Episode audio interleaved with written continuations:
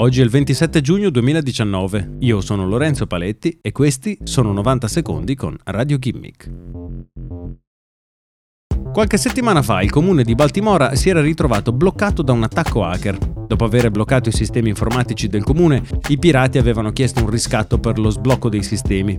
Baltimora non si era assicurata contro un simile rischio e sta spendendo decine di migliaia di dollari per fare ripartire il suo sistema informatico. Anche la cittadina di Riviera Beach, in Florida, ha subito un simile attacco, ma quando si è ritrovata con i sistemi informatici bloccati e un riscatto da seicentomila dollari, il comune ha deciso di pagare. Nonostante l'F B I avesse espresso la sua contrarietà alle decisioni del comune, Riviera Beach ha sborsato i seicentomila dollari, anche grazie ad una assicurazione che si occuperà di versarne più della metà.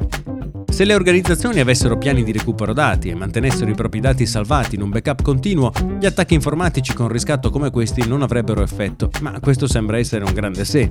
Baltimora aveva backup, ma non un piano di recupero rapido dei dati. Riviera Beach è un gruppo informatico di sole dieci persone che non hanno né il tempo né i fondi per assicurarsi un piano di protezione contro simili attacchi. Questi attacchi funzionano perché le organizzazioni gestiscono i loro dispositivi informatici come fosse il millenovecentonovantanove. I prodotti che comprano sono troppo complicati da proteggere e il personale troppo poco preparato e pagato per potersi difendere.